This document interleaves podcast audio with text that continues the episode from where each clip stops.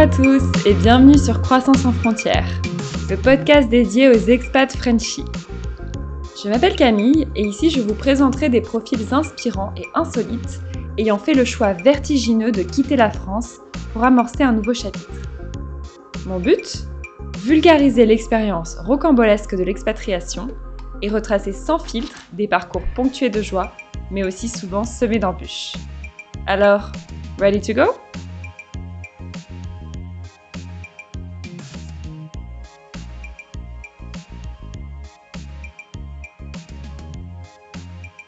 Répatriation. Derrière ce vilain mot se cache une réalité souvent difficile. Le retour aux sources, le retour au pays, le retour en France. C'est avec Marion que nous allons revenir sur cette expérience particulière, semblable à un parcours du combattant.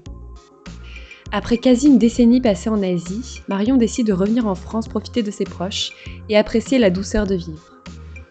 L'euphorie des retrouvailles passées et les joies et bonheurs simples des premiers temps laisse vite place au questionnement, au doute, à la solitude aussi. Un tourbillon de sentiments contradictoires va alors s'emparer d'elle. Le regret d'être parti, la tristesse d'être revenu. Un sentiment de déracinement profond et un décalage face à ce nouvel environnement, comme une expatriation à l'envers. Comment affronter l'épreuve de la répatriation? Et si le retour s'avérait en fait plus difficile que le départ? Marion est une battante et ne s'arrête pas à la première difficulté. Elle décide alors de changer de perspective pour enjoliver son quotidien et vivre la France comme une découverte. En conservant ses lunettes de voyageur, elle est en quête insatiable d'évasion et d'aventure et ne peut qu'admirer et apprécier les beautés de notre pays. Avec l'état d'esprit d'un éternel touriste, elle se nourrit de tout ce que Paris a à offrir. Et soyez-en sûrs, Paris est une fête. So, Let's go back to France. Salut Marion. Salut Camille. Bienvenue sur le podcast. Écoute, merci de m'avoir invitée. Je suis très heureuse de te recevoir aujourd'hui pour cet épisode hors série qui me tient particulièrement à cœur puisqu'on va aborder un sujet un peu difficile et parfois même tabou, une épreuve que la plupart des expats doivent affronter un jour dans leur vie, le retour au pays, la repatriation, le retour en France donc, je te remercie d'avoir accepté d'aborder ce sujet assez sensible dont il n'est pas toujours euh, fun de parler. Donc, pour commencer, tu vas me donner ton prénom, ton âge, ce que tu fais dans la vie et où tu habites, s'il te plaît. Alors, je m'appelle Marion, j'ai 34 ans. J'habite à Paris euh, depuis plus de neuf mois maintenant, après plusieurs années d'expatriation. Et euh, je suis actuellement coordinatrice de campagne marketing chez Atout France, qui est l'opérateur national du tourisme. Je suis également professeure de yoga et je suis une future étudiante euh, praticienne de médecine traditionnelle chinoise. Waouh, ça fait beaucoup de casquettes tout ça. C'est ça. Tu es assez active. Oui. tu as toujours aimé faire plein de trucs à la fois? Ouais, j'ai toujours aimé faire plusieurs choses à la fois et euh, surtout, voilà, en rentrant en France, j'avais mmh. besoin de créer quelque chose de plus personnel. Donc, euh, effectivement, euh, professeur de yoga et médecine traditionnelle chinoise, c'était des, c'est des hobbies et, et, ça me permet justement de trouver un équilibre entre vie professionnelle, vie personnelle. Et tu viens d'où à la base? À la base, je suis originaire de Valence dans la Drôme, qui est dans le sud de la France pour ceux qui ne connaissent pas. Super. Et on va revenir sur ton parcours euh, d'expatriation. Donc, est-ce que tu peux nous dire combien d'expatriations tu as faites et dans quel pays? Alors, pour commencer, ben, j'ai fait un cursus universitaire en fait axé sur les langues qui m'a permis de passer une année d'échange à Taïwan en 2010. Ensuite, j'ai eu un master, enfin j'ai fait un master tourisme spécialisé sur la clientèle chinoise qui m'a emmené sur un stage au Vietnam après six mois. Et ensuite, après mon diplôme, après être diplômée en 2013, c'est à partir de là que je me suis expatriée sur mon premier travail en fait en tant qu'hôtesse de l'air euh, aux Émirats arabes unis. Donc j'ai fait ça de 2013 à 2015. Et ensuite, je suis rentrée un petit peu en France pour repartir en Chine en 2017 jusqu'à fin 2022. Donc j'accumule à peu près 9 ans d'expatriation. Waouh, c'est énorme. Et très axé Asie, du coup. C'était voulu de ta part, c'était par rapport à ton cursus universitaire, j'imagine aussi? Oui, tout à fait, puisque j'ai étudié donc du coup le chinois, du coup en, licence, et que j'ai continué ensuite euh, à étudier euh, à Taïwan et euh, pendant mon master. Et je voudrais juste revenir aussi sur ton parcours d'hôtesse de l'air parce que c'est quand même assez insolite, assez original. On ne rencontre pas tous les jours quelqu'un qui a été hôtesse de l'air. Comment t'es venue l'idée de faire ça et pourquoi cette envie de devenir hôtesse de l'air? Alors, bah, c'était vraiment un challenge personnel. C'était vraiment un rêve de petite fille. Dans le cadre d'un salon du tourisme que je faisais justement dans le cadre de mon stage. J'avais été emmenée à faire le salon du tourisme. Et en fait, j'ai rencontré des hôtesses de l'air d'une compagnie émirienne basée à Abu Dhabi hein, qui s'appelle Etihad. Et donc, du coup, elles se sont approchées de moi et on a commencé à parler de leur travail. Et moi, je, leur disais justement, ah, mais j'aimerais tellement faire ce travail, euh, pouvoir bouger dans le monde, euh, parler euh, voilà, différentes langues. Et elle me dit, mais c'est possible, tu peux le faire, surtout qu'en plus, tu as un profil, voilà, tu es sinophone, ça nous intéresse beaucoup, donc bah, vas-y, postule. Et ce que j'ai fait, en fait, et je suis restée en contact avec ces deux filles, hein, dont une qui est devenue vraiment une de mes meilleures amies. Et en fait, voilà, quelques mois après, j'étais prise, je partais à Abu Dhabi pour deux ans. Donc c'était vraiment un défi personnel. Trop bien. Et tu as toujours réussi à le justifier d'un point de vue professionnel? Parce que là, tu l'expliques un petit peu par le côté euh, tourisme. Ça s'inscrit un peu dans le même parcours, mais euh, ça a dû en étonner plus d'un, j'imagine, quand même, en entretien. Est-ce que tu as l'impression que c'est plutôt une force ou au contraire, les gens euh, s'arrêtent un peu dessus et bug un peu là-dessus et peuvent te juger?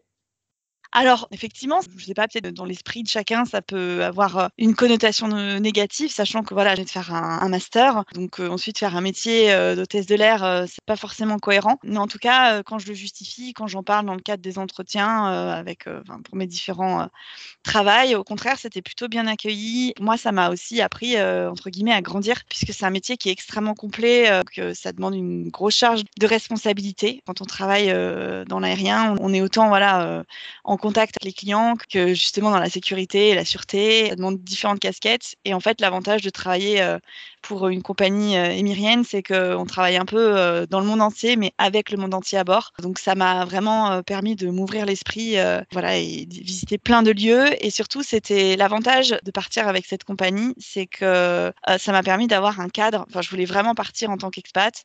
Et ça m'a permis d'avoir un cadre, c'est-à-dire que mon visa était géré, j'étais loger sur place. Donc c'était euh, voilà, plutôt assez rassurant. Trop bien, mais en tout cas, c'est hyper euh, original et puis aussi courageux de ta part d'avoir voulu tenter l'expérience parce que je pense que tout le monde n'en serait pas capable et aurait peut-être peur de sortir un peu, tu vois, des sentiers battus, de sortir du parcours classique. Donc, euh, franchement, c'est trop cool, je trouve. Et je voudrais revenir un petit peu sur tes deux dernières expériences d'expatriation en Chine, donc euh, à Guangzhou et ensuite à Shanghai. Est-ce que tu peux nous décrire un petit peu Guangzhou euh, en quelques mots? Donc Guangzhou canton, puisque encore une fois, c'est aussi assez original d'aller à Guangzhou. C'est pas une ville qui est hyper expat friendly. donc raconte-nous un petit peu comment est Canton. Alors, bah, comme je le disais, en fait, j'ai vécu six ans en Chine. Alors, comment je suis partie à Canton? En fait, bah, du coup, comme j'ai une connaissance de la culture et de la langue chinoise, du fait voilà, que j'ai pu étudier la langue dans mon cursus universitaire, j'ai saisi une opportunité de VIA, donc VIA, c'est volontaire international en administration. Donc j'ai postulé pour un poste d'agent visa au consulat de France de Canton. Donc Canton, pour situer, hein, c'est dans la Chine du Sud, c'est à peu près à 200 km de Hong Kong. Et donc, donc les VIA, c'est comme un VIE, donc c'est deux ans. On signe d'abord pour une première année, c'est ce que j'ai fait. Et mon but, c'était vraiment d'améliorer ma pratique de la langue chinoise et surtout aussi, toujours dans le même principe, d'avoir une expérience à l'étranger dans un cadre. Et ça m'a tellement plu que euh, bah, du coup j'ai signé pour une deuxième année, voilà, sachant que c'est deux ans maximum. Après la fin de ce VIA, j'avais vraiment envie de rester en Chine. Et euh, en fait, euh, j'ai eu une opportunité de poste à Shanghai, du coup, en tant que responsable des événements chez Atout France. Donc, en plus, Atout France, c'est une entreprise que je visais déjà du fait de mon cursus vraiment orienté tourisme. Et en fait, du coup, bah, j'ai postulé et j'ai pu avoir, du coup, avoir le poste. Mais donc, j'ai bougé à Shanghai en 2019. je travaillais sur des missions un peu transverses déjà quand j'étais VIA, qui étaient un peu liées au tourisme et à la Chine. Donc là, ça m'a vraiment permis d'appuyer en fait mes missions au sein voilà, d'une structure. Donc, je travaillais en fait au sein du consulat de France de Shanghai et euh, j'ai participé à l'organisation, par exemple, de la visite présidentielle euh, en novembre 2019. Je fais pas mal euh, voilà, d'organisation d'événements autour de la francophonie. Donc voilà, 2019 était une année très chargée. Ensuite, bah, il y a eu le Covid.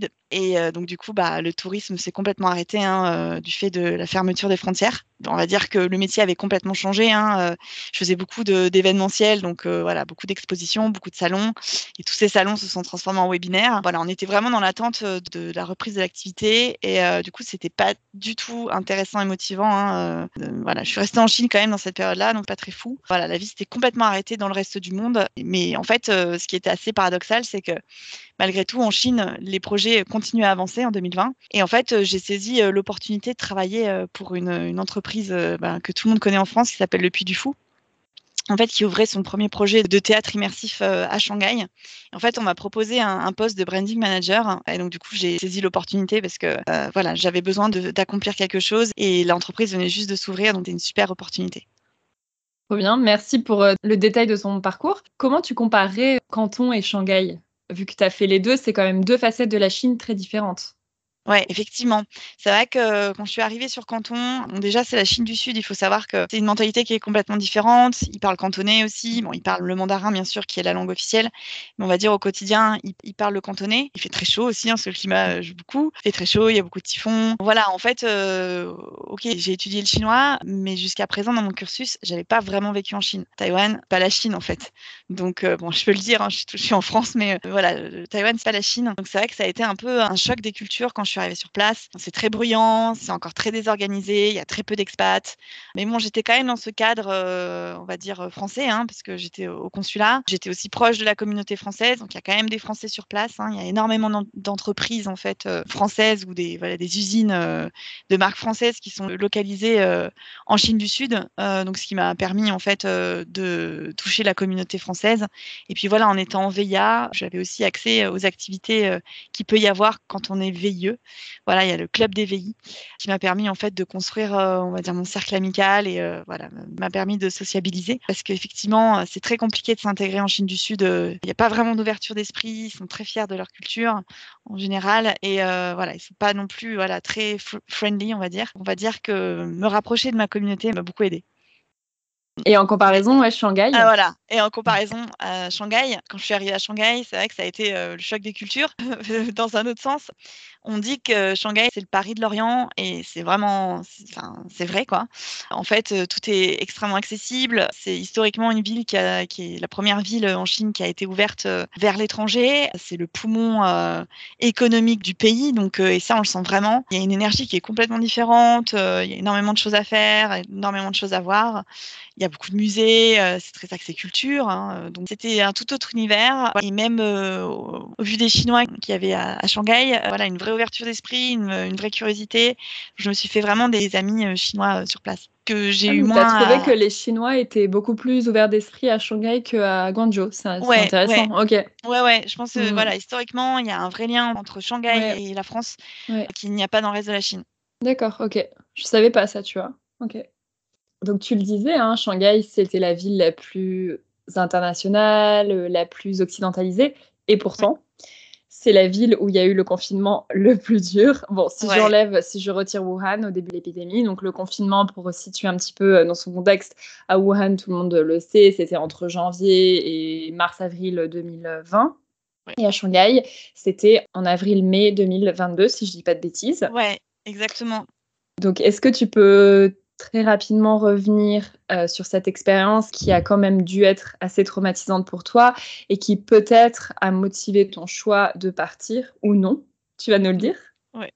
Effectivement, donc c'est vrai que 2022, enfin jusqu'à présent, on va dire, euh, enfin euh, entre 2020 et 2022, Shanghai a été complètement épargné du reste du monde. On a été peut-être la seule ville où on a fait aucun confinement, euh, aucune euh, vraie restriction. Mais on a vu que les taux s'est euh, resserré petit à petit, surtout fin 2021 où il a commencé à avoir un cluster. Et en fait, voilà, on a pensé pendant longtemps que Shanghai serait vraiment épargné parce que bah, c'est Shanghai, hein, comme je disais, c'est une ville qui est à l'échelle du monde extrêmement, on va dire, bah, extrêmement dynamique. C'est le poumon économique aussi du pays. Donc, on s'est dit que le gouvernement n'oserait jamais y toucher. Mais voilà, en fait, le 28 mars 2022, on nous annonce que Shanghai va fermer pendant quatre jours en fait. Voilà, ça, on va rester confiné pendant quatre jours, donc ce qui nous a été annoncé au départ, avec euh, d'abord une fermeture de l'ouest, puis de l'est de Shanghai. C'était vraiment fait par étapes. Et en fait, on était persuadés que voilà, le, bah, le 1er avril, le pays allait rouvrir. Et en fait, c'était un bon poisson d'avril parce, qu'après ça, on a eu zéro nouvelle du gouvernement. Et en fait, après ça, le confinement a duré un peu plus de 60 jours. Donc en fait, à partir de là, ça a été vraiment l'escalade de, restrictions vraiment les plus ubuesques les unes que les autres. Hein. En fait, tout était devenu prétexte à encore plus resserrer la vis. Il y a eu vraiment cette période où vraiment de battement où on était resté, on restait chez nous, il était impossible de sortir. C'est-à-dire que mmh. contrairement à d'autres pays où on pouvait sortir, bah, par exemple en France, une heure par jour avec une attestation qu'on faisait soi-même, là, si on descendait de chez nous, bah, il y avait les gardiens de la résidence bah, qui nous assignaient à notre résidence en fait, hein, qui nous faisaient remonter. C'est une prison, ouais. Ouais, c'était un peu la prison, on se faisait tester mmh. tous les jours, on avait de la distribution de nourriture au compte-gouttes. Voilà, donc on a été vraiment poussé à bout. Et c'est vrai qu'à partir de là, bah, il y a eu une grosse vague de départ de mmh. la part des étrangers, hein, en fait, qui sont rentrés chez eux. Et effectivement, bah, la graine a été un peu plantée dans ma tête, mmh. c'est-à-dire que encore là, je, restais pour des raisons professionnelles, hein, puisque, puisque, je travaillais pour le Puy du Fou et que bah, ça se passait très bien jusqu'au confinement où tout a été mis en stand-by. Et là, c'est posé la question, bah, qu'est-ce que je fais là, en fait? J'ai quand même réussi à rentrer. Donc le confinement s'est arrêté officiellement euh, début juin 2022. Voilà, donc on a vraiment vécu une période assez étrange hein, euh, où on était toujours dans la peur euh, de, retomber dans un confinement à nouveau. En fait, ce qui s'est passé, c'est que je suis rentrée début de l'été 2022 en France. Et en fait, ça faisait trois ans que j'étais pas rentrée en France et j'ai vraiment découvert un monde euh, complètement différent, un monde sans Covid. Et je me suis rendu compte que voilà, avoir vécu euh, dans une bulle pendant trois ans, pas avoir vu mes parents, euh, pas avoir vu ma famille en fait, bah, il était temps que je rentre quoi. Il était temps que je crée quelque chose. Je sentais avoir un peu perdu du temps. Donc voilà, ça a été un peu le déclic pour me dire bon allez, je rentre. Et quand tu repenses à cette expérience avec de la distance maintenant, ça fait un peu plus d'un an, qu'est-ce que tu en retiens? Qu'est-ce que j'en retiens?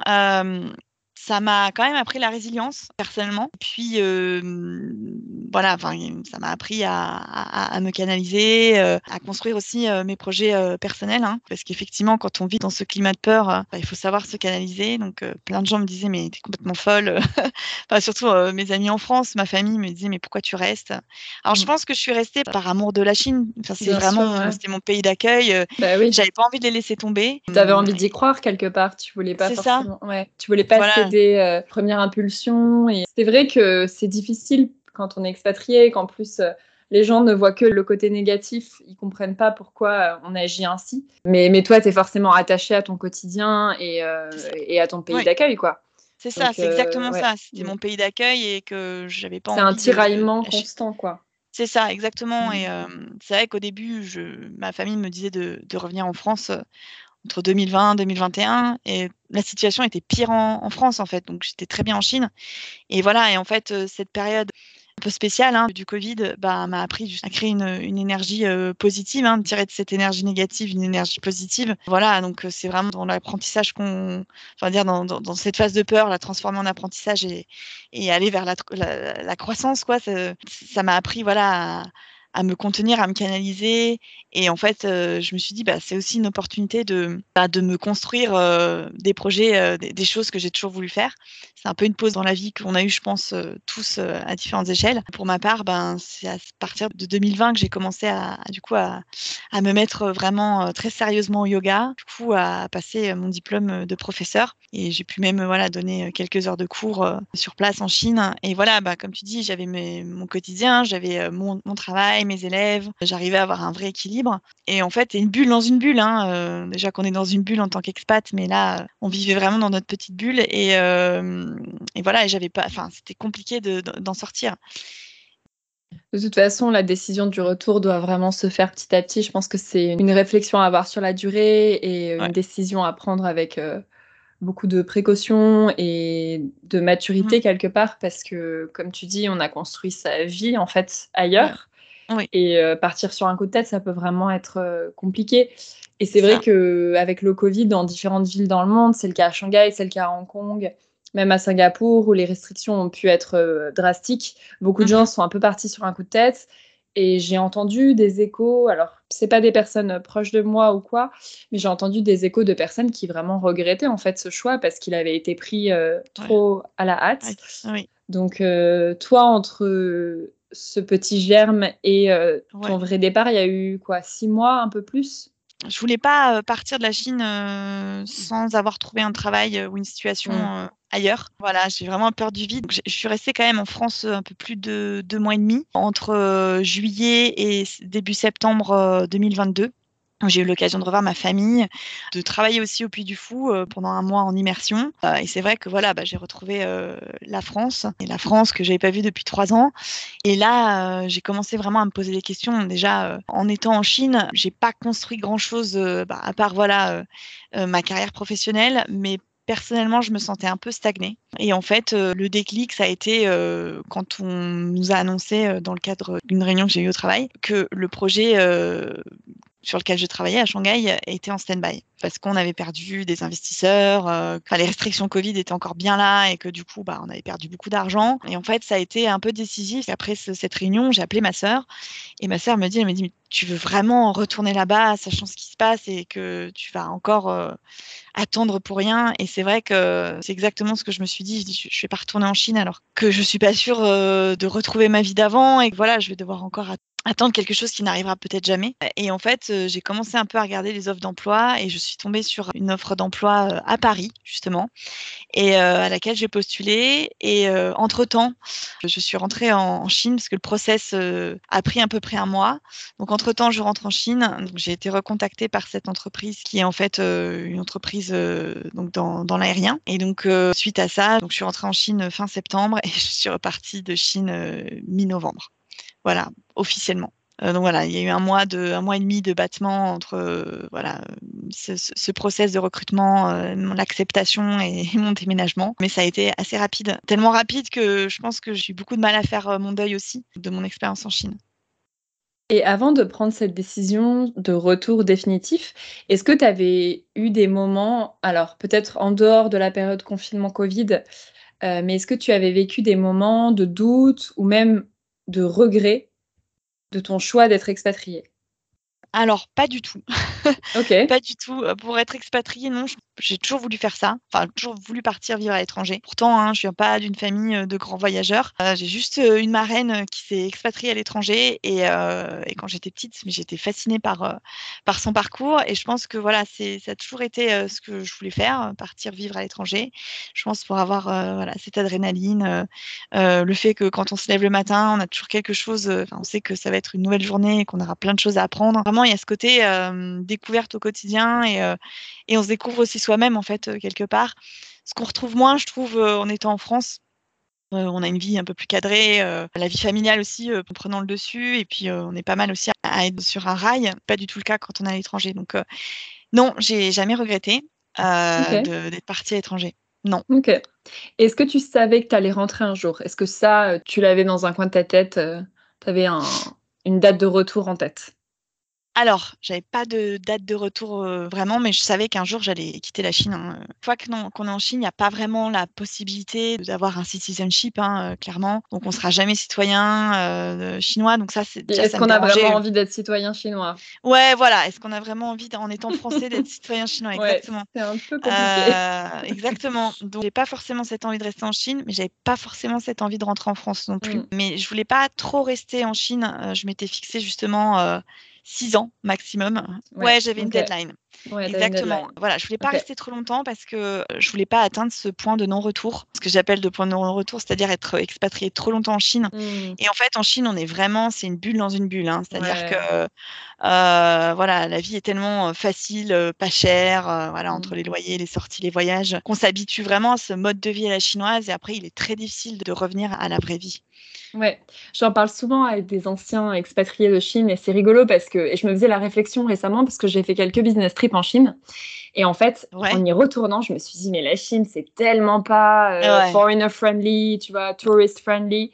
Et en effet, ça l'est pas du tout. Mais quand tu vis là-bas, une fois que tu as réglé quelques petits problèmes, tu as eu WeChat, donc parce que pour nos auditeurs qui ne savent pas, euh, tout se passe sur WeChat, donc l'équivalent de WhatsApp, mais c'est-à-dire que c'est beaucoup plus gros que WhatsApp puisque on s'en sert comme Instagram, on s'en sert comme portefeuille pour payer, moyen de paiement.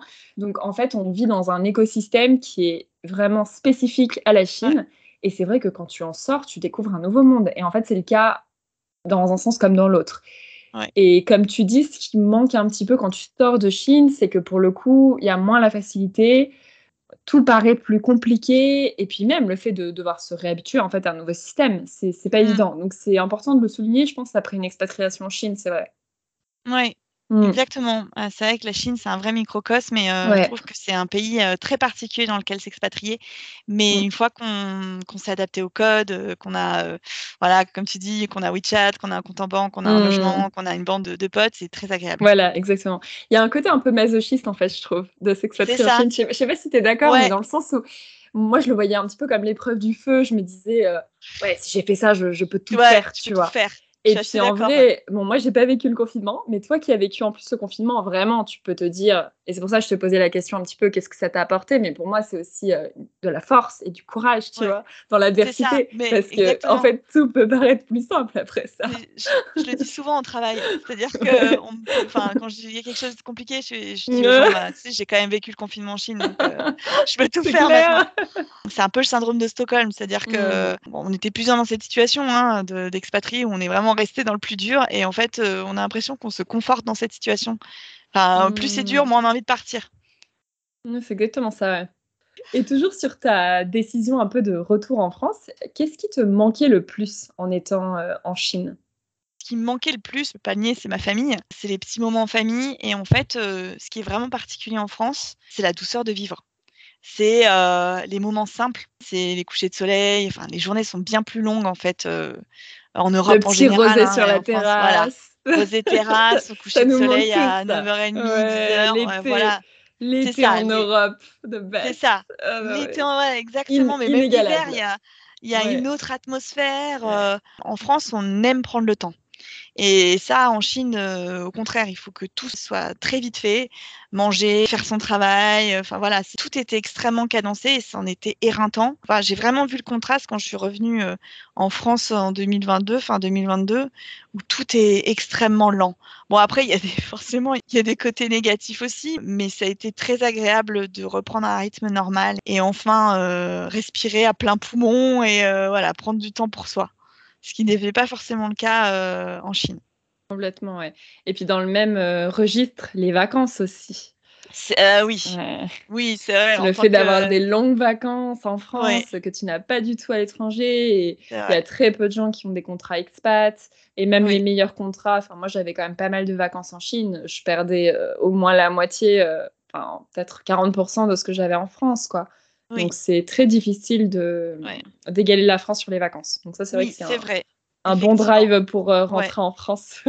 c'est vrai, effectivement, les vacances, ouais, je suis assez d'accord, les vacances c'est euh, important. Vraiment, ouais, les, comme tu dis, les petits apéros entre, en famille, l'été. Mmh. Euh, et puis la France, quand même, voilà, au quotidien, assez agréable. Puis de se faire comprendre aussi, c'est agréable. c'est clair. Maintenant, on va parler un petit peu de ton retour en France du coup. Oui. Est-ce que tu peux nous raconter les premières semaines en France? Comment tu t'es sentie? Est-ce que ça a été dur? Est-ce que tu as eu une sorte de choc culturel inversé? Comme je disais, euh, j'ai quitté la Chine euh, mi-novembre. J'avais quand même prévu la chose euh, avant de rentrer directement en France. J'ai fait un petit passage à Singapour pour voir ma sœur qui habite là-bas et pour voir mon petit neveu en fait. Ça a été un très bon sas de décompression avant vraiment le retour en Europe. Et je pense que ça a été nécessaire. Donc, je suis officiellement rentrée en France début décembre et tout avait plutôt bien commencé comme je disais, j'avais trouvé un travail dans une équipe internationale, dans le secteur de l'aérien, où j'allais avoir quand même beaucoup de déplacements à l'étranger. Donc, euh, je gardais quand même ce statut un peu. Euh, euh, enfin, voilà, j'allais pas vraiment m'enterrer, entre guillemets, en France. Ça s'annonçait bien. J'avais trouvé un appartement très facilement aussi, dans le 13e.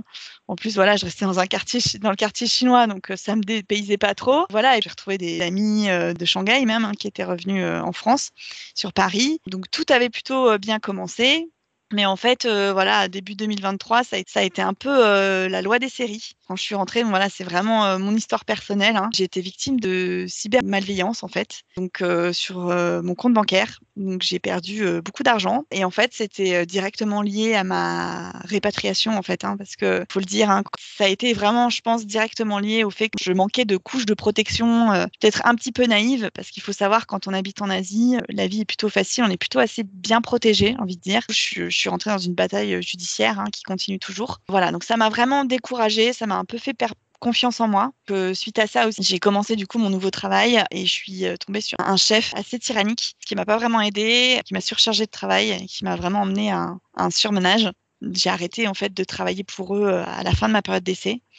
Sauf qu'il faut savoir que quand on se répatrie en France, c'est pour ça qu'il est quand même très important de, enfin c'est peut-être mieux de trouver un travail euh, rapidement, parce qu'en fait, euh, dès qu'on rentre en France, on n'a plus vraiment euh, nos droits. Enfin moi, ça faisait vraiment longtemps que j'étais partie de France et j'avais pas vraiment beaucoup travaillé en France, donc j'avais pas le droit de prétendre au chômage, même si c'était voilà un, arrêt de période d'essai qui était voulu par les deux parties, par l'employeur et, moi-même. Donc en fait, il faut savoir que hum, faut effectuer au moins 130 jours de travail sur le territoire, donc euh, environ euh, six mois de travail, pour prétendre euh, aux indemnités chômage, et ce qui n'était pas mon cas. Il a fallu vraiment que je trouve une solution, enfin un travail assez rapidement pour pas me retrouver sur le carreau, voilà, sachant qu'il fallait que je paye mon loyer, mes factures. Donc voilà, ça a été vraiment une période de, de doute, de grosse remise en question. J'ai passé dans les quatre premiers mois du début d'année 2023 et je me suis mis à regretter d'être partie parce que c'est vrai qu'entre-temps, euh, ben, il y a eu la réouverture des frontières,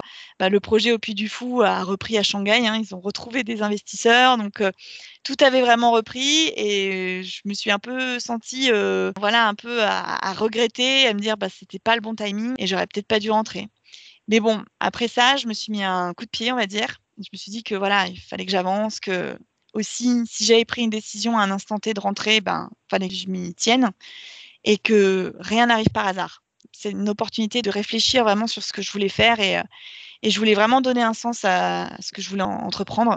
Voilà, à la suite de cette mésaventure, euh, voilà, le fait que j'ai perdu mon emploi, bah, ça m'a permis de réfléchir à un vrai projet professionnel.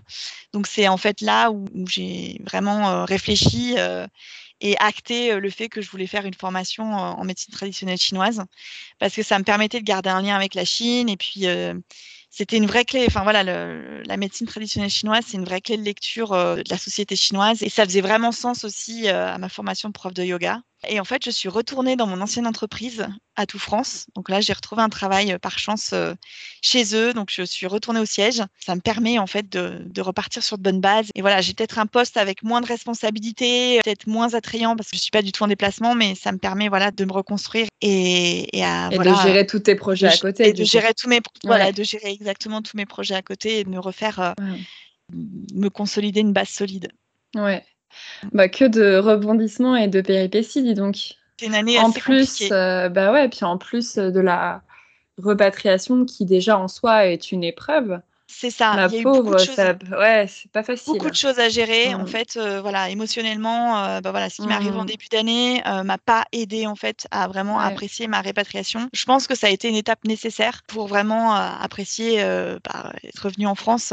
Et en fait, on est toujours tiraillé entre l'envie de mmh repartir, euh, le fait de ne pas se sentir vraiment euh, chez mmh. soi. Je suis chez moi, mais je me sens pas toujours chez moi. Des fois, il y a un vrai mmh décalage. Et donc, des fois, c'est très difficile à gérer émotionnellement. Et puis, il y a eu toute cette partie aussi de démarche administrative qui a été assez longue, qui, qui est un petit peu indigeste qui n'aide pas forcément à apprécier euh, de se réinscrire la réaffiliation, la sécurité sociale, j'ai eu de la chance pour ma part, mais voilà, trouver un appartement à Paris, même un mmh. appartement en général, c'est très compliqué. Et ça a été, ouais, il y a eu une période assez compliquée. Et il y a aussi, donc là, j'ai parlé vraiment de toute cette partie euh, plutôt euh, de vie professionnelle, mais euh, bah, j'ai un certain âge maintenant, j'ai 34 ans. Tu es encore hyper jeune. Je suis encore hyper jeune, mais il y a le côté de retrouver ses amis qui n'ont pas eu la même vie que toi. Et je pense que c'est ça le plus compliqué à gérer le fait que voilà, on doit s'habituer à se réintégrer, euh, voilà, à se réhabituer pardon aux critiques, euh, aux remarques, aux jugements euh, faciles aussi, voilà, mmh. d'inconnus et de proches. Parce qu'il faut savoir que je suis partie célibataire et je reviens en France célibataire. Mmh. Je sais que je ne rentre dans aucun moule et ça, c'est assez compliqué en fait de vivre au quotidien. Oui, parce que tu trouves pas forcément de l'empathie ou des gens qui arrivent à, se reconnaître en toi, quoi. Tu dois te sentir assez incomprise. Oui, voilà, exactement. Mmh. Je me sens incomprise. Puis, en fait, on sent au final que on reflète un petit peu les angoisses des personnes. C'est-à-dire qu'ils ne comprennent pas comment j'ai fait pour partir seule, mmh. partir loin de ma famille, partir aussi longtemps. Je suis un petit peu stigmatisée, un peu montrée du doigt parfois. Et c'est pour ça que je me suis quand même pas mal renfermée aussi sur moi-même.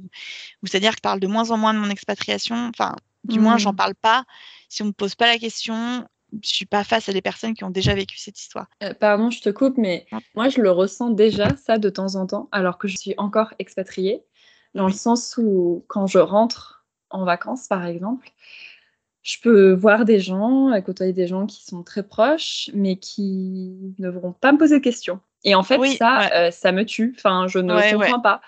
Et c'est juste que, alors, soit c'est un, un, vrai manque d'intérêt, c'est possible, mmh.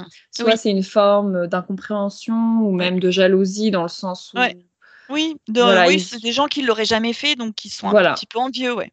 Oui, ils sont peut-être un peu envieux et donc ils ne posent pas trop de questions parce qu'ils ne veulent pas être encore plus envieux, j'en sais rien. Mais j'ai déjà ressenti ce que tu décris en étant euh, quand même encore expatrié et en voyant juste les gens sur des périodes un peu courtes. Donc je vois très bien de quoi tu parles et euh, moi ça m'étonne, euh, ça m'étonne à chaque fois, mais c'est vrai que ça rend pas le retour facile. Et tu t'as même dit un moment et c'était presque un, un lapsus au moment où tu l'as dit, tu as parlé de réintégration, je crois.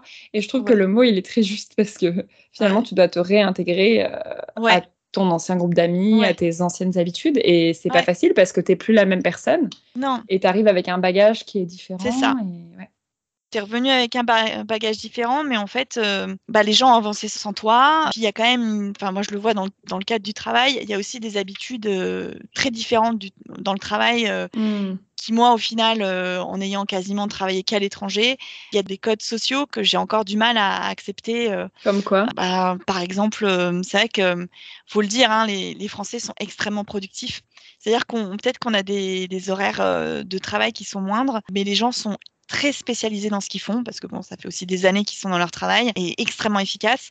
Et c'est vrai que j'ai changé beaucoup de travail dans ma carrière. J'ai fait plusieurs postes différents, donc je suis très polyvalente sur plein de mmh. sujets, mais je suis pas euh, spécialiste sur un sujet. Mmh. Et c'est vrai qu'en France, ça, par contre aussi, des fois, c'est pas forcément compris. Ou, euh, bah voilà, en, en, fait, en France, les, les gens aiment bien. Euh, bah, qu'on suive euh, toujours une même spécialité. Alors que je suis d'accord, rentrer dans des cases. Voilà, rentrer dans une vraie case. Euh, mmh. Alors qu'en Chine, même à l'étranger, euh, en général, euh, enfin, c'était vraiment particulier en Chine parce que c'est c'est là, où je peux vraiment parler. J'avais par exemple des collègues qui étaient RH, mais avant elles travaillaient aux finances parce qu'elles avaient envie de travailler au RH, quoi. Donc, elles sont pas, voilà, sont pas fermées dans un parcours. Et c'est vrai que j'ai mmh. l'impression qu'en France, on est vraiment tous dans un rail et qu'en fait, voilà, on a sa carrière, on avance, on avance. Enfin, on a mmh. un, compagnon, on achète sa maison, on se marie, voilà. Enfin, faut vraiment rentrer dans ce rail. Et, moi, je suis, euh, je me sens un peu euh, déraillée, c'est-à-dire, ah. on va dire ça comme ça. Et voilà. Et en fait, c'est très difficile à justifier. Et il faut quand même une force mentale pour pouvoir en fait euh, bah, se justifier de son expatriation. Et des fois, je me pose la question, mais pourquoi j'ai passé autant d'années à l'étranger? Qu'est-ce que ça mmh. m'a apporté? Je travaille là-dessus justement toujours, hein, même presque un an après mon retour en France, à savoir comment travailler sur, bah, sur ces qualités que, que mmh. l'expatriation m'a apporté. Est-ce que maintenant que tu es rentré en France, il t'arrive de regretter ton expatriation, ou pas ton expatriation tant que telle, mais la longueur de ton expatriation ouais. C'est intéressant ce que tu dis là, que tu te demandes pourquoi tu es resté autant de temps. Je pense qu'on peut aussi le voir dans l'autre sens, tu vois. Moi, par exemple, je me suis expatriée assez tard, finalement. Enfin, pour une longue expatriation, du moins, parce que j'ai fait plusieurs euh, longs voyages, études, etc. Mmh mais pour une première longue expatriation, je me suis expatriée à presque 29 ans, donc c'est tard, tu vois. Et en fait, c'est une fois expatriée que je me suis dit, pourquoi j'ai pas commencé avant? Et j'ai regretté, en fait, j'ai regretté euh, l'inverse, tu vois. Ouais, je vois, ouais, je vois tout à fait. Alors que bon, ben, effectivement, même je pense que c'est même pire peut-être de s'expatrier plus tôt parce qu'après, tu n'as vraiment plus envie de rentrer parce que bon, bah, je pense que plus tu commences tôt, euh, plus tu t'attrapes le virus tôt, en fait. Peut-être, c'est vrai. Je suis encore à tâtons, hein, c'est-à-dire que je suis toujours en train de me, de me dire, mais qu'est-ce que j'ai pu tirer de ces années à l'étranger et comment je vais le retranscrire dans ma vie au quotidien, maintenant que je suis en France. Est-ce que tu as l'impression d'avoir manqué quelque chose? Oui, ah ouais, complètement. Mmh. Tant euh, avec mes amis, et c'est vrai que des fois, bah, tu me posais la question, est-ce que tu regrettes d'être partie en expatriation? Des fois, je me dis, mais ça aurait été tellement simple si j'étais vraiment rentrée dans un rail. Mais non, en fait, voilà, c'est pas mmh. moi, c'est pas ce que je, voulais faire. Oui, c'est des, petits moments de faiblesse où tu te dis la simplicité aurait finalement facilité les choses. Ouais, exactement. Ouais, exactement. je vois très bien. Je pense qu'il est important quand on revient en France ou quand on revient en Europe en général, de bien se préparer. Personnellement, j'ai pu préparer ma répatriation, bon, déjà c'était plus facile parce que je rentrais à Paris, qui est quand même une grande ville. Il est quand même plus facile de rencontrer des gens qui nous ressemblent. Je me suis également renseignée pour rentrer en contact avec des groupes de Français expatriés en Chine parce que je trouve que mmh. c'est tellement particulier que voilà, je voulais rencontrer des gens. Euh, bon, j'ai pas encore euh, vraiment pris le temps d'aller dans, les différents forums de discussion. Enfin, ils organisent des fois des. Donc c'est des anciens Des événements. Ouais, des anciens ah, C'est génial ça. Ouais, ça, c'est assez top. Et surtout, je pense qu'il est important aussi de garder. Euh, bah, par exemple, en Chine, personnellement, bah, voilà, j'ai développé mon, mon activité de yoga c'est quelque chose dans lequel je me retrouve, c'est un peu un échappatoire. Ben, du coup, j'ai repris ça de Chine et maintenant, ben, voilà, je prends beaucoup de cours. Là, je me renseigne aussi pour donner des cours. Euh, j'essaye de rétablir les habitudes que j'avais euh, mmh. quand j'étais en Chine. J'essaie de les réintégrer dans ma vie actuelle, ce qui me permet en fait de trouver ma zone de confort. Mmh ok. Est-ce que tu trouves que la France a changé entre le moment où tu es parti et le moment où tu es revenu Et si oui, en quoi? Ah ouais, complètement, mais plutôt en positif, c'est-à-dire qu'il y a eu, je pense, un avant après Covid. Moi, j'ai trouvé justement que la France était bien plus digitalisée. Je sous-estimais un peu la France de ce côté-là avant mon retour, euh, puisque bon, bah, nous, on utilisait WeChat. Euh, voilà, c'est une application euh, où tu peux payer, tu, peux publier, tu peux écrire, enfin, tu peux contacter. C'est autant euh, voilà ta carte de visite que ton porte-monnaie. Enfin, c'est un vrai écosystème, donc c'est quelque chose qu'on retrouve pas en France. Et c'est vrai qu'en revenant en France, quand j'ai vu qu'on pouvait payer avec son téléphone, que on peut même télécharger des menus au restaurant avec un QR code, qu'il y a toujours Uber, voilà, qu'il y a des applications de VTC comme il y a en Chine euh, tout est devenu bien plus facile et bien plus digitalisé, bien plus tech que ce que j'aurais pensé en fait. C'est plutôt une bonne surprise. Alors je pense aussi c'est l'effet Paris, le fait d'être dans une grande ville. Je ne sais pas trop comment c'est euh, dans le reste de la France. Je, tu noteras que je ne dis pas province. Ouais, je ne sais pas du tout comment ça se passe dans le reste de la France, mais plutôt le côté digital euh, qui, moi, je pensais être un peu, on va dire, un peu moins développé. c'est une belle surprise quand même. Et est-ce que la Chine te manque? Ou l'expatriation, le fait d'être expatrié te manque? Je vais pas te mentir, euh, oui. Même si j'essaye de vivre euh, ma vie en France euh, bah, comme une découverte, c'est la première fois que je m'installe à Paris. j'essaye de garder encore un œil neuf, l'œil aguerri et curieux que j'avais pu avoir quand j'étais en Chine. Voilà, j'essaye de sortir, découvrir des lieux, rencontrer des gens, faire plein d'activités comme j'aurais pu le faire en Chine. Mais oui, c'est un bel état d'esprit vraiment garder euh, ouais, cet œil neuf sur cette nouvelle vie en fait et garder euh, un côté positif. Euh, voilà, même si on revient dans quelque chose qu'on connaît. Euh, moi, je réapprends à découvrir euh, mes amis, ma famille aussi. Hein, c'est des nouveaux liens concrets. Donc ouais, je pense que c'est vraiment important. Mais oui, la Chine me manque. Bah ouais, justement, en plus aujourd'hui, c'est la fête de la mi-automne, donc j'y ai pensé. Je me dis ah bah tiens, si j'ai acheté des gâteaux de lune, c'est ce qu'on mange justement pour cette période de l'année. Ouais, bien sûr, ça me manque. Et c'est ce que je me dis. Je me laisse trois ans. Trois ans, pourquoi trois ans? Parce que l'école de médecine traditionnelle chinoise euh, dans laquelle je me suis lancée, c'est trois ans d'études. Donc, je fais ça les week-ends. Donc, je me laisse, voilà, trois ans, le temps de vraiment de me poser, de construire mes bases et pourquoi pas repartir. Si euh, j'ai pas d'autres projets, mais ouais, je me dis euh, dans un, on peut dire moyen terme, repartir à, l'expatriation. Ouais, donc tu as une sorte de deadline aussi pour ta vie en France, c'est marrant. Ouais, exactement, hmm. parce que. C'est pas une destination finale, enfin, pas forcément. C'est ça. Je pense que mmh. c'est un endroit où j'avais besoin de me réfugier. Après, je pense mes années en Chine et les dernières années qui ont été quand même traumatiques. à mon avis, c'est pas vraiment conscientisé, mmh. mais je pense qu'elles ont été traumatiques. Et voilà, c'est pour me reconstruire, recréer des liens avec ma famille aussi, parce que mmh de ne pas les avoir vus pendant trois ans, forcément, il y a tout à, reconstruire. Et puis avec mes amis aussi. Est-ce que tu as des conseils à donner aux expats qui rentrent en France?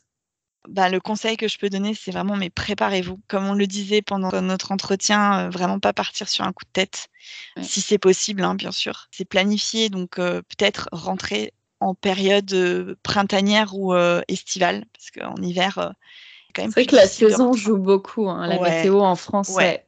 Ouais, la météo, on vit vraiment avec les saisons, ça j'avais complètement oublié. C'est vrai. On, voilà, on vit quand même beaucoup avec les saisons et c'est vrai que bah, tout est un peu en stand-by en France l'hiver. Donc choisir sa saison, se préparer aussi euh, dans ses papiers administratifs. Si ça fait longtemps qu'on est expatrié, faire sa démarche auprès de l'assurance maladie vraiment en amont avant d'arriver parce que ça prend plusieurs mois avant d'avoir euh, la carte vitale. Et aussi, Juste si pour possible... revenir là-dessus, d'un point de vue concret, ça prend combien de temps? C'était trois mois, non, le gap, la carence? Alors, ouais, je crois que c'est trois mois. Personnellement, j'ai pris une assurance en plus, que... du coup, en attendant. Euh... En attendant, c'est. Ouais, ouais. Okay. J'ai eu la chance de commencer un travail euh, du coup en janvier, donc forcément, j'étais affiliée à la sécurité sociale. Mais j'ai quand même pris une assurance privée parce que bon, on sait jamais. Hein, on... mmh. C'est en plein hiver, tu glisses sur une plaque de verglas. Euh, ouais, okay. euh, je sais pas, je m'étais dit, bon, il peut t'arriver n'importe quoi. C'est un bon conseil à donner, ouais même si en France le système est quand même bien développé, il faut quand même avancer ses frais. Hein. S'y prendre vraiment en amont, si c'est possible, euh, pour, pour l'assurance maladie. Et puis vraiment euh, reprendre ses habitudes euh, qui nous sont chères à l'étranger, bah, les réimplanter dans sa vie euh, quotidienne en France pour que ça devienne plus fun. Qu'on s'attende à ce que les gens ne nous attendent pas non plus les bras ouverts et que mmh comme on le disait, il n'y a pas forcément de curiosité qui est attisée par tout le monde. Et donc, il y a quand même cette déception. Complètement. Et bien ouais. s'y préparer et se créer aussi un nouveau euh, cercle d'amis, en fait. Donc, il ne faut pas hésiter C'était à... ma prochaine question. C'est ce que j'allais te poser comme question. Ton cercle d'amis, aujourd'hui, il est constitué de qui? Alors, euh, bah, de mes anciens amis, ça a été vraiment euh, les premiers que j'ai pu revoir et puis qui sont aussi ma base. Hein. Donc, quand je dis mes anciens amis, ben, du coup, j'ai un groupe euh, encore euh, bien présent euh, de mes amis d'Abu Dhabi que je vois très régulièrement qui sont sur Paris. Donc, des anciens expats Des anciens expats, ouais. Mais j'ai aussi des amis d'enfance que je revois, voilà, qui sont pas forcément sur Paris, mais euh, du coup, ça permet de faire des week-ends. Et là, maintenant, mon cercle d'amis se constitue quand même pas mal de mes collègues voilà, euh, qui euh, donc j'ai de la chance d'avoir des collègues euh, de ma tranche d'âge, bon, qui n'ont pas forcément vécu l'expatriation, mais mmh. qui sont très cool, donc qui eux pour le coup me font découvrir Paris. Donc mmh. voilà, je me réintègre petit à petit justement grâce à ces sorties entre collègues. Principalement, il est constitué de mes amis du passé, enfin, pas, je ne peux pas dire du passé, mais des amis que j'ai rencontrés auparavant. Des amis de longue date des amis de longue date, effectivement, et aussi des anciens expats de Shanghai, parce que c'est important. Il ouais. n'y a qu'avec eux que je peux parler de ce que j'ai vécu, en fait. Ouais, tout à fait. Enfin, ouais. qui vont vraiment le comprendre. Ton cercle d'amis a l'air assez équilibré, je trouve, puisque tu vois, t'es pas non plus que avec des anciens expats, dans ta bulle, en train de revivre le passé et être nostalgique. Je trouve que tu as l'air d'avoir un bon équilibre entre le présent, finalement, avec ce que tu disais tes collègues, le passé en France et le passé à l'étranger. Donc, euh, donc c'est top. Un bon conseil à donner, je pense aussi, aux gens qui rentrent, c'est de se rapprocher de leurs anciens amis naturellement, ouais, de garder un socle d'amis si possible qui ont vécu le même type d'expérience que nous parce qu'on a besoin d'en parler comme tu dis, mais aussi de rencontrer des nouvelles personnes. Et toi, dans ton cas, c'est tes collègues qui te font découvrir Paris, c'est génial parce que ça te permet aussi d'avoir cette attitude hyper positive, tu vois. Ouais, c'est ça. Dont tu parlais tout à l'heure, d'être curieuse et d'être à l'affût de découvertes, en fait tout se fait par étapes. Ça a pas été... Il y avait vraiment cette première étape où j'avais vraiment besoin. Euh, on. J'étais en perte de repères, donc j'avais vraiment besoin de trouver mon appartement, trouver mes marques, euh, être bien dans mon travail, et puis en fait revoir mes, anciens amis. Et en fait après le reste est venu euh, vraiment tout doucement. On est sortis entre, entre collègues, puis on rencontre d'autres potes, enfin les potes des collègues, et puis voilà, ça permet de s'ouvrir effectivement et d'apprécier sa vie au présent. On va parler un petit peu maintenant du recul sur euh, ton expérience d'expatriation. Qu'est-ce que tu penses de ce paradoxe? Le français adore son pays et répète à qui veut l'entendre que c'est le meilleur du monde. On a des paysages magnifiques, on a une culture hyper riche, un système d'éducation et de santé gratuit et de qualité. Et pourtant, le français est l'une des nationalités qui s'expatrie le plus. Qu'est-ce que tu penses de ce paradoxe? Bah, je pense qu'il est vrai. Je pense qu'il n'y a pas plus vrai que ce paradoxe-là. C'est vrai qu'effectivement, euh, on retrouve des Français partout, on retrouve des restaurants français partout. Je pense mmh. parce qu'on a une culture forte, on a une culture très authentique. Mais c'est vrai que je pense aussi pourquoi on s'expatrie? Parce que oui, alors effectivement, il y a quand même, on va dire, l'influence des entreprises françaises qui est très présente à l'étranger. Donc il y a aussi beaucoup de pays francophones, que la francophonie est très développée et que oui, touristiquement parlant, on a beaucoup à vendre aussi, bien placé pour le dire mmh. en travaillant chez Atout France. Mais, Mais c'est oui, un peu un cercle vertueux en plus parce que, en fait, plus il y aura de Français qui s'expatrieront, plus on aura envie de s'expatrier parce que c'est facile de retrouver la France à l'étranger. C'est ça, c'est facile de retrouver la France à l'étranger. Ouais. Et euh, je pense que c'est aussi facile entre guillemets parce que c'est pas du tout ce que j'ai pu relater dans le récit, mais c'est facile aussi de rentrer en France. Enfin, je veux dire, il y a certains pays, ben, euh, par exemple au Canada, si on a décidé de s'expatrier euh, X années, ben, on est complètement radié. Euh, ah, je savais pas. Ouais, ouais, ouais, c'est très compliqué. J'avais mon, un de mes ah, collègues canadiens que j'étais au Puy du Fou. Ça faisait des années qu'il était expatrié et c'est bien plus compliqué pour lui ensuite de re-rentrer dans son pays. Nous, enfin voilà, y a, on sera toujours français, quelques mois, on mm. sera toujours français. On sera toujours français, on sera toujours accueilli, même si ça prend du temps bien sûr parce que c'est de l'administratif, même si mm. ça prend du temps, voilà, au niveau émotions psychologiques, etc. Mais voilà, il n'y a aucune barrière. Moi, je voudrais aussi rajouter que ce paradoxe souligne autre chose. Il souligne que on est un peu un éternel insatisfait je trouve, en France. Et c'est aussi pour ça qu'on se plaint tout le temps, qu'on est un peu révolutionnaire dans l'âme et qu'on a aussi l'esprit critique. Et moi, c'est toujours ce que je mets en avant quand on critique les Français en disant les Français se plaignent. Oui, mais c'est aussi euh, comme ça qu'on avance, que la société avance. Exactement, c'est tu vois l'esprit des lumières, c'est euh, ouais. le progrès. Euh, et je trouve que ça montre aussi un, petit peu ça. Ouais, c'est de prendre la hauteur. Enfin, pour moi, c'est ça. Euh, on en parlait tout à l'heure. c'est qu'au bureau, bah oui, les gens donnent beaucoup leur avis. Ils mmh. sont jamais vraiment contents, mais c'est pas forcément du mécontentement. C'est plus prendre de mmh. la hauteur et de se dire, bon, il y a ça, ça qui va pas. Et tant que ça fait avancer les choses, voilà, en fait. C'est ça voilà, tant que c'est dans une démarche euh, vers le progrès, je pense que ça fait sens. Le problème de certains Français, c'est que c'est vraiment se plaindre pour se plaindre et être négatif pour être négatif. quand il n'y a pas d'objectif derrière, ça sert à rien. Mais c'est vrai qu'il y a beaucoup quand même dans la culture française qui est basée sur une critique constructive. Quelque part, euh, voilà, le fait qu'on s'expatrie, qu'on va voir ailleurs, mais euh, on, a cette curiosité, mais c'est aussi parce qu'on n'est jamais satisfait. Mais on a besoin de se nourrir d'autres choses. Je trouve que ça souligne un petit peu cet aspect. Moi, l'expatriation m'a permis de pas voir toujours le verre à moitié vide. Mmh. Euh, bah, justement, c'est ma prochaine question. Ah. Maintenant que tu as pris un peu de recul, donc même si tu disais que tu es encore un peu dedans, mais tu as passé 9 ans expatrié, donc maintenant que tu as un petit peu de distance, quelles sont les grandes leçons? Donc, Tu viens de dire que tu vois moins le verre à moitié vide. Ouais, de, je vois, ouais, je vois moins le verre à moitié vide. J'ai vraiment une ouverture d'esprit, je pense, euh, mmh. qui s'est vraiment développée. Beaucoup de tolérance aussi, ça m'a développé euh, la tolérance. Ayant été justement étranger à l'étranger, je peux comprendre à quel point ça peut être compliqué pour un étranger en France, alors qu'avant j'en avais pas forcément conscience. Et ça m'a appris la patience en fait aussi. Mais vraiment, euh, en Chine, il faut quand même être très patient. Et en fait, c'est paradoxal parce que tout va très vite, mais il faut aussi être très patient pour plein de choses. C'est un peu difficile à ouais. expliquer. C'est vrai, ouais, ouais, exactement. Ça apprend mm. la patience et la résilience. Et ouais, c'est vraiment ce que j'ai pu tirer de l'expatriation. Et aussi, c'est un peu de la fierté, c'est-à-dire que je me rends compte que je peux pousser mes limites, quoi. Le courage mm. aussi, comme le courage, voilà, mm. le courage qui se développe et on est capable de faire. Ouais, c'est ça. et penses-tu que tes différentes expériences d'expatriation ont forgé la personnalité que tu as aujourd'hui? Ouais, je pense vraiment parce que l'expatriation, en fait, quand on part à l'étranger, bah, on est une nouvelle personne quelque part. Personne nous connaît. On se crée pas non plus un personnage parce que c'est soi, mais on recommence à zéro quelque part. Avant de partir en tant qu'expatrié, j'étais souvent euh, dans le regard des autres. Enfin, j'avais besoin du regard des autres un peu pour exister. Voilà, j'avais peur du jugement. Euh.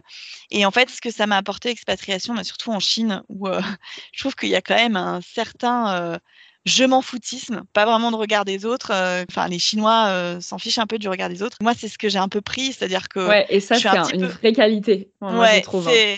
C'est bah, très appréciable. Et, d'ailleurs, mes, mes, collègues me pas de jugement, quoi. Ah mais Marion, mais tu t'en fous. Euh, voilà, et c'est vrai que j'arrive au boulot en tongs, des fois je me balade en chaussettes au bureau, mmh. et, mes collègues me disent mais tu t'en fous de tout. Je dis bah ouais, en fait, je pense, je m'en rends même pas compte, mais j'ai vraiment pris ça de Chine en fait. Ah, je pense de, de, vivre, bah, tant que je fais de mal à personne, bah, je m'en fiche du regard des autres et je sais que c'est très important. Certains de mes amis, mes collègues, enfin le regard des autres est important. Je pense que ça fait partie de la culture française aussi quelque part. tout à fait. Le jugement. Et alors que ça, pour le coup, je m'en fous complètement maintenant. Tu as bien raison, euh, c'est une perte de temps. Ouais, c'est exactement, c'est une perte de mm. temps. Et tant que je fais de mal à personne, en fait, ça m'a vraiment apporté ça. Et je mm. pense aussi, ouais, l'ouverture d'esprit. Alors j'ai l'exemple, j'ai fait le vernissage d'une de mes collègues qui est aussi une artiste. Et en fait, euh, elle avait invité euh, des collègues et son groupe d'amis. Et en fait, je suis allée spontanément voir son groupe d'amis, alors que mes collègues, mmh. c'était entre collègues. Et en fait, euh, elle est venue me voir, elle me dit, mais c'était trop marrante parce que tu es vraiment la seule personne qui se mélange à tout le monde, en fait. Et c'est vrai que je Mmh, me rends compte que, bah, en fait, t'es caméléon un petit peu. ouais, voilà, je pense que c'est ce que ça nous apporte, l'expatriation, ouais. c'est qu'on va plus vers les autres. Je pense que c'est une force. On sort, en fait, de sa zone de confort et c'est vrai que moi, maintenant, je me sens mal dans ma zone de confort. C'est-à-dire que quand je commence à avoir des habitudes, ça me fait peur, même si j'en ai besoin, je sais que j'en ai besoin pour, heu, me construire mes repères ici, mais je vois la vie de mes amis, des fois, ou de mes collègues, je me dis: «Oh là là, je me vois pas, heu, avoir cette petite zone de confort». Je sais pas, moi, du coup, ça m'a apporté cette force de me développer dans une zone, heu, d'inconfort, quoi. Ouais, ouais, ouais, de bousculer un petit peu De tes bous bousculer habitudes mes et habitudes et ouais, les codes, ouais. mmh. Si on pense un petit peu à ta carrière, est-ce que tu penses que l'expatriation est vraiment perçue comme un plus? Et pourquoi? Est-ce que tu as des exemples de cas où l'expatriation a pu être, heu, vraiment un avantage concurrentiel ou servir de tremplin pour une opportunité professionnelle? Oui, je peux dire que ça a été effectivement un tremplin. Je l'ai vu, justement dans ma recherche, de job où, effectivement les gens, tiquent pas mal sur, mes expériences à l'étranger qui sont plutôt différentes. Quand ils me demandent, enfin les employeurs me demandent mes qualités, bah, j'ai même pas besoin d'étendre sur, mes capacités d'adaptation et Oui, en fait, ton mon CV parle pour toi, c'est vrai. voilà, le voilà, Mmh. l'ouverture d'esprit, Ouais, ouais, l'adaptabilité, c'est ce qu'on recherche dans toute activité professionnelle. Partir à l'étranger, ça m'a apporté un carnet d'adresses et aussi, heu, le fait que j'ai même pas Mmh. justifié que j'ai un niveau d'anglais, quoi, Ouais, aussi. la maîtrise des langues, ouais. niveau de chinois, la maîtrise des langues, heu, Mmh. voilà, la maîtrise des langues, heu, le réseau, le fonctionnement d'un système aussi, Mmh. hein, heu, système chinois, qui est très particulier. Ouais, chinois, c'est clair que c'est le comme on disait tout à l'heure, c'est vraiment Ouais. l'extrême de l'extrême. Ouais, c'est vrai. Mais ce qui est bien en plus aujourd'hui, j'ai l'impression que beaucoup d'entreprises recherchent vraiment des profils, qui sortent du lot. Et tu parlais tout à l'heure des rails et je pense dans beaucoup de boulots aujourd'hui et je pense dans le tien comme le mien, donc toi pour le Oui, ouais. tourisme et moi dans le marketing, ils Ouais. cherchent des profils plus originaux, tu vois? Et c'est vrai qu'en France, l'école peut être très bloquante. Elle Ouais. peut ouvrir l'accès à plein de choses comme elle peut te bloquer. Et en fait, dans ton cas, c'est ton expérience différente et originale quelque part qui qui t'a fait sortir de l'eau et qui qui a servi de tremplin pour ta carrière. Donc heu, bah, c'est super Ouais. de de l'entendre et je pense que ça pourra motiver, heu, d'autres personnes à se lancer, heu, dans des expériences d'expatriation, même des expériences hyper lointaines ou heu, même un peu étranges. Enfin, Oui. comme on peut penser, tu vois, on peut penser ça de Canton, par exemple, mais en fait, Ouais. c'est génial pour apprendre le chinois et pour plein d'autres choses comme tu l'as Ouais, pour plein d'autres choses, a précédemment. Et ma dernière question pour toi, c'est une question identitaire, qui est pas facile puisque, heu, justement avec le bagage, heu, de 9 ans d'expatriation que tu as derrière toi, heu, tu dois te poser beaucoup de questions sur toi-même et c'est un petit peu ce que tu disais, tout à l'heure, que tu étais constamment en tiraillement et et que tu te sentais un petit peu déchirée. Est-ce que tu te sens vraiment française? Je dirais que oui, parce que je pense que dans mon cas, j'ai beaucoup travaillé dans les institutions françaises ou dans Mmh. des des entreprises françaises, donc j'ai eu quand même la culture française, et je pense que quelque part, heu, je suis aussi, heu, très française, Mmh heu, quand même. Je dirais que ouais, je me sens française. OK, donc tu te sens pas, apatride, Non, même alors citoyenne du monde, tu vois? non, je fais pas un Mmh. rejet non plus de ma nationalité, loin de là. Je me dis française, mais pour moi, c'est difficile de vivre avec les Français. Heu, comme, heu, je crois un proverbe qui dit, ouais: «Le seul problème en France, c'est les Français» et ou je crois que c'est le seul problème à Paris, c'est les Parisiens, c'est ça Ouais, marche ouais, mais on peut l'adapter pour la ouais, France. voilà, Ce sera ton proverbe maintenant. ouais, voilà, mais c'est tout à fait ça et je pense que non, je me sens, je pense, française quand même. Ouais, ouais, OK. ouais. J'ai jamais fait de rejet, comme j'ai pas eu le mal du pays en venant en Chine, voilà, en me disant: «Oh là là, la France me manque trop», mais je me sens quand même française, ouais. Et est-ce que tu penses que l'expatriation a renforcé ton sentiment, heu, d'identité française et ta fierté, heu, d'être française ou ça a pas vraiment eu d'impact? Ah oui, complètement, aux yeux des locaux, heu, quand, Mmh. heu, bah, j'habitais aux Émirats, au Vietnam, ou en Chine, voilà, eux te voient comme un Français. Ils s'attendent aussi à tous les clichés qu'il peut y avoir autour de des Français et ouais, je pense Ils ont les yeux qui brillent. voilà, exactement. C'est vrai qu'on se dit quand même, on a fait fort niveau marketing en France parce qu'on a quand même une belle image à l'étranger, quoi, hein. Franchement, clair. alors que bon, la réalité des fois est tout autre. Quand on arrive en France, il y a quand même un décalage, hein, voilà, c'est pas Emily in Paris. Mais ouais, en fait, heu, je me suis jamais sentie autant française qu'en étant à l'étranger, je pense. Ouais, Mmh. C'est un ouais. sentiment, ouais, c'est un Ouais. sentiment que beaucoup d'expatriés partagent, je pense, ouais. OK. Bah, merci beaucoup Marion, c'était super riche et merci encore d'être revenue sur, heu, des épisodes qui sont pas forcément toujours faciles et de faire l'effort de réfléchir et de prendre du recul sur cette période. Encore une fois, tu es un peu encore dedans, donc ouais, même c'est un exercice compliqué. Effectivement, c'est un exercice compliqué, mais nécessaire. De toute façon, il faut se dire qu'on rentre tous pour une raison. Il ne faut pas perdre de vue ce cap. Ouais. En tout cas, merci à toi pour l'invitation. Avec grand plaisir. À bientôt. À bientôt, Camille. Salut. Bye bye.